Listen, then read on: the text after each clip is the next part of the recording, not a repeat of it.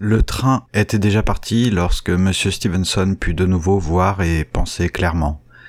Il était encore éprouvé et bien qu'il n'y eût plus aucune trace de cette apparition à la surface de son œil, elle continuait à l'habiter. Il avait l'air profond et sans doute il l'était. Aucune pensée, aucune image ne se distinguait pourtant dans l'obscurité de son crâne. Pour sûr, la profondeur n'a pas besoin de la pensée. Peut-être même était-ce un état, une posture générale de l'être. Difficile d'en dire plus sans se faire mauvais philosophe. Cette profondeur était-elle une tombe?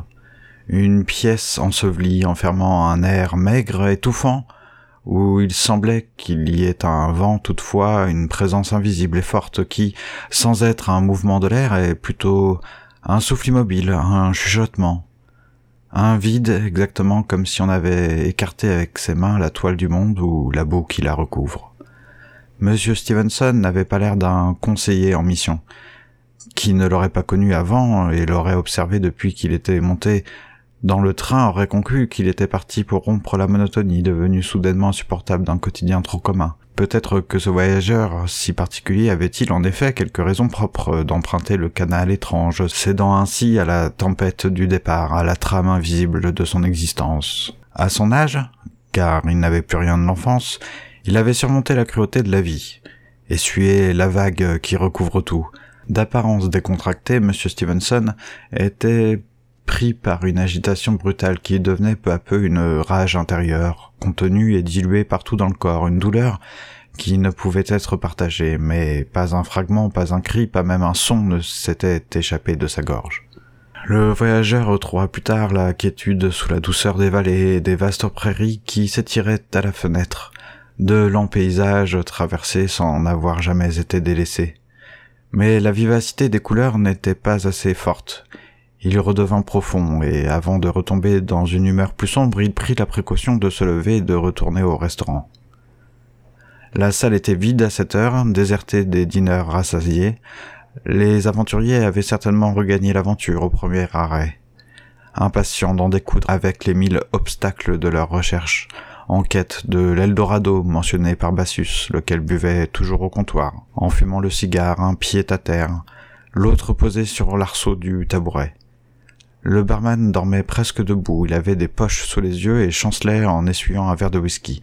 Bassus, bien qu'il n'eût pas quitté le restaurant depuis le début du voyage, ne paraissait pas sous, simplement ivre de ses propres paroles et de ses questions. Quelle sorte de voyageur êtes-vous? Bassus semblait reprendre une conversation qu'il n'aurait interrompue que par une bouffée de cigare. Euh, pourquoi me demandez-vous cela? N'ai-je pas suivi jusqu'à présent, et à la lettre, les, règles implicites qui organisent la vie dans ce train? Euh, Voilà que vous croyez qu'il y a des règles dans ce train. C'est bien la preuve que vous n'êtes pas un passager ordinaire. Je veux dire, pas même à bord de ce train. Pour tout vous dire, Bassus, je suis en déplacement. Je dois rejoindre un village qu'on m'a dit reculé géographiquement et humainement. Il ne me reste plus beaucoup de temps. Sans compter que je ne sais pas comment je vais rentrer. Est-ce possible Vous, un aventurier? Partir comme cela, sans prévoir le moyen d'un retour, c'est une dangereuse initiative. Il me semble n'avoir jamais pris de telles précautions. J'ai toujours voyagé, d'ailleurs, est-ce depuis toujours, ou seulement pour la première fois hier matin, lorsque j'ai quitté ma table de travail pour ce train? Je ne sais plus. Je ne m'en rappelle pas, je peux simplement dire que j'ai pris ce train parce que je voulais partir et que l'idée de revenir était à cette heure absente et l'est encore. Sur ces derniers mots de M. Stevenson, Bassus eut un sourire ambigu, une ligne courbe mais les lèvres tordues. Lui, dont le teint était d'habitude assez coloré par l'alcool et le discours devint assez pâle. Ses traits se crispèrent sans aucune exagération, dans une expression même réprimée par une inquiétude masquée. Pendant quelques secondes, Bassus cessa de penser, comme si son cerveau demeurait tétanisé par une seule idée, prenant conscience qu'il avait face à lui un individu à part, un voyageur d'une classe exceptionnelle, quelqu'un dont il fallait se méfier, avec qui il fallait parler avec prudence. Ce qu'il venait d'entendre n'était pas une bizarrerie à bord de ce train, mais en réalité un trait noble et rare. Ne pouvant pas discuter plus longtemps avec cet homme, il ajouta seulement Mais vous savez que vous n'êtes pas sûr, au retour, d'avoir ce même train pour rentrer chez vous. Stevenson ne répondit pas et détourna les yeux pour observer, pour sentir ce qui apparaissait au plus loin de ce train, non pas sur la ligne d'horizon, mais dans cette bande floue où tout s'affine, se réduit, pour former non pas le cadre de la vision, mais peut-être autre chose, une sorte de tableau, pas une toile de fond, mais un condensé de ce qu'il y a à voir, non pas au-delà de la limite des sens, mais en tant que cette limite n'existe pas. Le voyage se poursuivait sans que rien ne le troublât. Stevenson ne fut témoin d'aucun événement extraordinaire, n'écouta que le bruit des rails, échangea quelques propos sans grand intérêt avec d'autres passagers, sans apprendre de quoi que ce soit. Il ne cessa pourtant d'avoir à l'esprit les mouvements singuliers du chef de train auquel se mêlait l'étincelle charmante du regard de l'aventurière, son sourire et sa voix. N'ayant plus d'image distincte d'elle, il n'en avait pas moins en lui l'empreinte sensible, sensuelle et l'espoir de la revoir. Le voyageur instruit n'était pas dans toutes les mains. Certains exemplaires, ouverts quelques secondes, froissés, traînaient sur les tablettes des compartiments. Quelques-uns abandonnés dans les espaces incertains étaient ramassés par le personnel de la compagnie, ramenés au bar où ils étaient posés sur le comptoir. Si le train va comme une flèche, emportant violemment les étroits paradis de verdure, mon cœur verse lentement, dans le bleu immobile et constant, sur le dos lointain et des moutons dociles. La chaude lumière jaunissait le trop proche paysage, mes pensées bleuissaient sous la pluie fine en panache pailleté. Les pâtures métalliques bourdonnent et sifflent à la fenêtre. Mon esprit s'est tu pour écouter ce qui, dans ses plus profonds abris, hurle à la vie. La chair brille, écume à la brise claire, à la voile brûlante contre l'azur qui trébuche.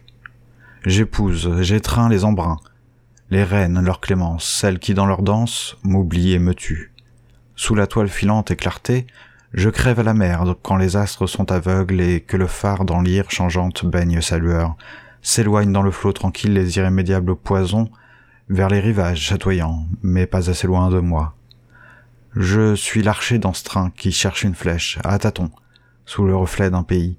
Je suis la meute que vous chassez, idiot avec vos pics, qui enlève la nuit venue ce que vous ne possédez pas. Stevenson se promenait dans les couloirs du train à la recherche d'un hasard bienheureux, d'un incident, d'une discussion, même d'un simple détail à remarquer sur le papier peint, dans la moquette, une éraflure sur une tablette, un visage qui aurait attiré sa sympathie. Traversant les allées, son regard était aux aguets d'une rencontre impromptue. Il fit des va-et-vient entre le restaurant et les autres voitures. Il but plusieurs whisky, fuma quelques cigares, les compartiments, de petites pièces composées de deux banquettes et d'une tablette sur laquelle se déroulaient des parties de cartes, étaient fermés par une porte coulissante en bois dissimulant les activités des passagers grâce à un rideau pourpre brodé. Stevenson déambulait dans les couloirs. Sa pensée et son regard étaient embrumés. Il ne pouvait plus se risquer à marcher dans le train. Il n'eût pas tenu debout, n'aurait pas voulu qu'on le vît ainsi, préférait dissiper son état par un somme. Il s'avachit donc sur le cuir d'une banquette moelleuse qui prenait toute la longueur d'un couloir d'une voiture à compartiment. C'est alors qu'il s'apprêtait à trouver le sommeil. Il venait d'en goûter les premiers fruits, des érelles, lorsqu'il fut surpris par un craquement prolongé. Tiré de cette trop courte absence, il n'avait pas encore les idées claires. Ce craquement était pour lui à peine un craquement. C'était surtout une étrangeté, quelque chose qui venait de se passer ou pas, car il pouvait l'avoir rêvé. C'était peut-être le résidu de quelque chose, L'idée que ce pût être tout simplement un bruit insignifiant dans une cabine, une porte claquée, le train lui-même, ne lui vint absolument pas. À vrai dire, il avait oublié qu'il était dans un train, et il se crut simplement allongé dans un couloir indéterminé, le bruit qu'il venait d'entendre ne pouvait être que le signe d'une menace, une étrangeté, quelque chose dont il fallait s'inquiéter, qui lui barrerait à présent la route du sommeil et qui l'immobiliserait pendant quelques minutes, à l'écoute, aux aguets d'un nouvel indice, de la répétition du craquement, ou de l'intervention d'un nouvel élément qui réduirait le premier événement à une chose légère, à un petit rien, une absurdité, à un son, rien qu'un son. Mais rien ne vint. Rien ne vint et son esprit n'était pas tranquille. Ne pouvant rester sans rien faire à attendre ce qui ne viendrait pas, l'attention suspendue à un objet absent, Stevenson se leva finalement. Il voulut se faire le plus discret, et chaque pas qu'il faisait était pour lui un difficile exercice. Il fit beaucoup de bruit, mais les sons se mêlaient dans son esprit confus, si bien qu'il ne savait pas si les craquements venaient de sa marche maladroite et lourde ou du parquet. Ses yeux étaient braqués sur la surface de la porte au bout du couloir. Il était là, debout, les bras tombant lourdement et les yeux rivés sur la porte, mais pour deviner ce qu'il y avait derrière, comme si le bois dont elle était faite allait soudainement devenir transparent et laisser apparaître la silhouette alors aperçue. Stevenson tentait de calmer sa respiration, de la rendre plus douce et permettre à son esprit de prendre du recul. Un effort inutile car ses yeux ne lui obéissaient plus. Il n'éprouvait pas la peur, cependant il était envahi par une inquiétude puissante. Il ne savait plus quoi penser. Il se disait en lui-même qu'il aurait fallu penser quelque chose, qu'il y avait une idée ayant le pouvoir de résoudre son problème. Seulement, il était incapable de la chercher, étant entièrement dans l'attente, préoccupé par le craquement, la porte, la distance qui les séparait. Tout se révélait à lui inaccessible, on aurait dit un enfant cherchant le lit de sa mère la nuit après un terrible cauchemar dont il se serait extirpé le front et qui, en chemin, aurait été envahi par la confusion et l'obscurité, ne reconnaissant plus les murs du salon qui les séparaient de la chambre parentale, attendant le jour sans bouger dans l'attente indescriptible d'un secours. À cet instant non plus, Stevenson ne prit pas l'initiative d'entrer dans une cabine. Il aurait tout aussi bien pu faire marche arrière, savoir sortir du wagon par l'autre bout du couloir à quelques mètres de lui. Oui, mais voilà, il n'avait pas encore pris conscience qu'il était dans un train. Il était dans une toute autre disposition, son environnement ne le préoccupait guère.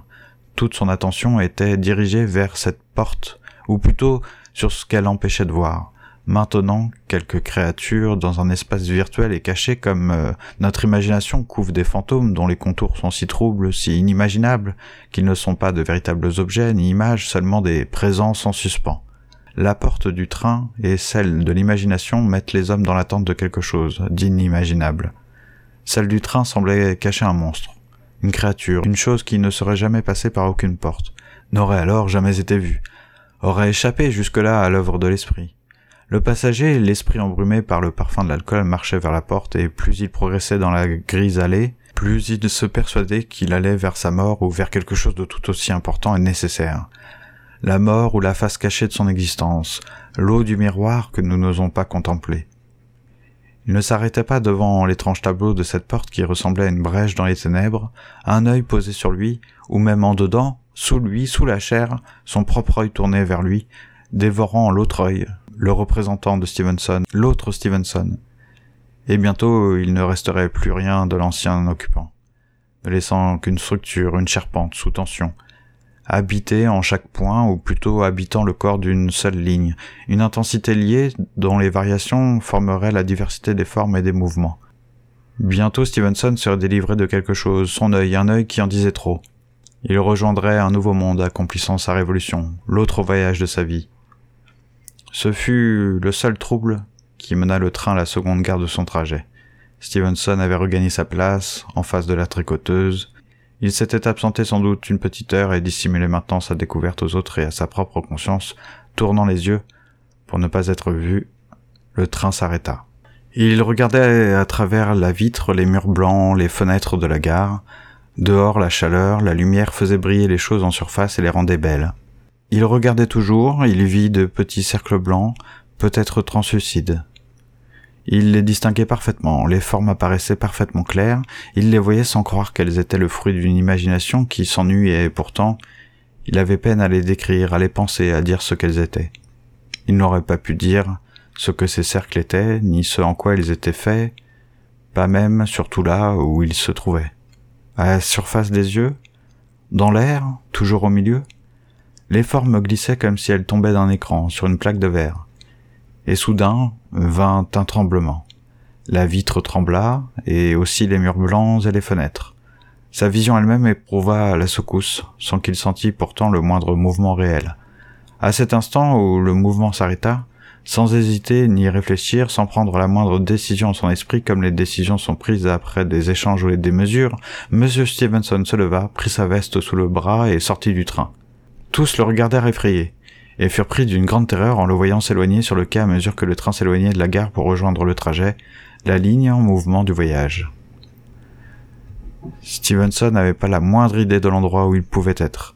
Il savait qu'il était désormais très loin de son point de départ, que le train continuait pour longtemps son voyage et que le village qu'il devait rejoindre était un point sur la terre, quelques maisons dans les collines, mais d'aucune région, d'aucune carte connue, délaissée par les géographes de notre époque, occupé à redessiner sans cesse les contours d'un monde surexposé, usé d'être vu.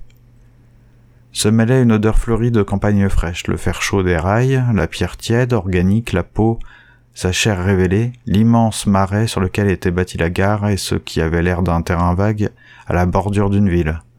Stevenson était debout, coupé dans son élan, attendant un signal improbable, une variation de l'air, une musique, quelque chose qui lui rassurait, le temps que ce tohu intime s'apaisa et laissa place soit au silence, soit la voix unique d'une volonté. En attendant que ce moment vienne, ce dont il n'avait aucune maîtrise, bien qu'il sût toujours que cela ne pouvait durer chez lui qu'une vingtaine de minutes tout au plus, à moins qu'il ne fût en position couchée. Dans ce cas, un tel état pouvait persister plusieurs heures.